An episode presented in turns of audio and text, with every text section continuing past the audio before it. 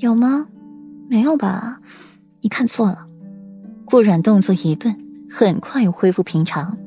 裴玉靠近了顾阮，手拦着他的腰。阮阮，你夫君差点就成为别人的夫君了，你心底就没点什么感觉吗？陛下赐婚，我有什么办法？感觉？你封庶妃的时候，我有感觉吗？顾阮说话轻松，裴玉仍从里面探寻出了一丝酸意。是没感觉。可是软软听到为夫没有碰过淑妃时，感觉又来了，不是吗？裴玉和顾然的耳鬓厮磨着，声音极小，旁人看来只道二人感情深厚，恩爱缠绵，却不晓他们之间的对话多么大胆露骨。皇帝啊，你看这小夫妻俩腻歪的模样，你也忍心给人家赐婚，给小夫妻俩添堵？子嗣随缘，当年你和先太子妃不也是成婚好几年才有的孩子吗？哀家有逼迫过你们吗？萧太后眯眸，阿隐的孩子和他的儿媳，他一定要护好。皇帝脸色变了变，嗯，母后说的是，是儿子糊涂了。皇帝眸光复杂的看了眼顾然，心底想着。自己今日是不是有些打草惊蛇了？罢了，此事事后再说吧。宴起，门外翩翩进来几名舞女，在殿中央翩翩起舞，青丝绕，彩带翩飞，惊鸿绝舞。正巧的起兴，那几名舞女交错之间，竟从腰间抽出了一柄软剑，在殿中央继续起舞，别样韵味。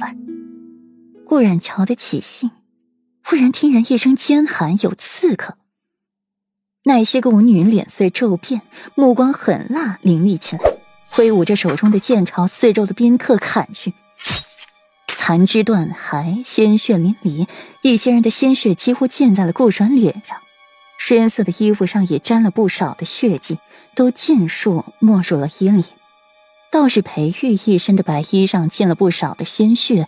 晕染在衣服上，成了一朵朵艳丽的梅花。陛下！武皇后一声尖叫，冲上去替皇帝挡住了这一剑。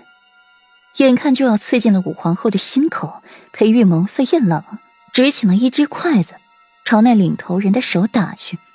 一阵剧痛，令那人抖了手，一下子弃了剑，一个闪身便到了皇帝身边，一柄寒剑。正抵在了那人的喉咙上，裴玉，不许伤害我们公主，不然你的寿妃也别想要了。一个舞女见自己老大被擒，心下着急，拉扯过了许晨曦，剑就抵在了许晨曦白皙的脖颈上，留下了一条血痕。蠢货，住手！那是本公主的女儿。那人见着许晨曦被擒住，还流了血，一下子就急了，脱口而出。许晨曦是他女儿，那舞女也惊呆了，下意识的放开了许晨曦，又去抓顾然，却被温情一脚踹飞到空中，再重重落下，猛地吐出了一口血，肋骨都断了两根。只是顷刻间的事，这场无厘头的刺杀便结束了。那些刺客也被侍卫钳制住，个个动弹不得。微臣救驾来迟。还请陛下娘娘恕罪。裴玉把剑升了，温声告罪。哦，裴青做的很好嘛。皇帝目光复杂的看了一眼武皇后，没想到他会过来给自己挡这一剑。皇后受惊了。武皇后拂一礼，浅笑嫣然。陛下无事便好。大殿极乱，几名皇子身上也狼狈。这些人武功甚高，全然不是平时遇见的刺客，好几人身上都挂了彩。地上刺客的尸首不多，宫女太监的尸首却满地都是，约莫是刚才混乱场面造成的。侍卫们从外面进来，宫女太监想要出去，一时间进退不得，只好见人就杀，以最快的速度救驾，结果还是迟了。被几位殿下和裴世子亲自捕获了，自己却是杀了无辜的宫女。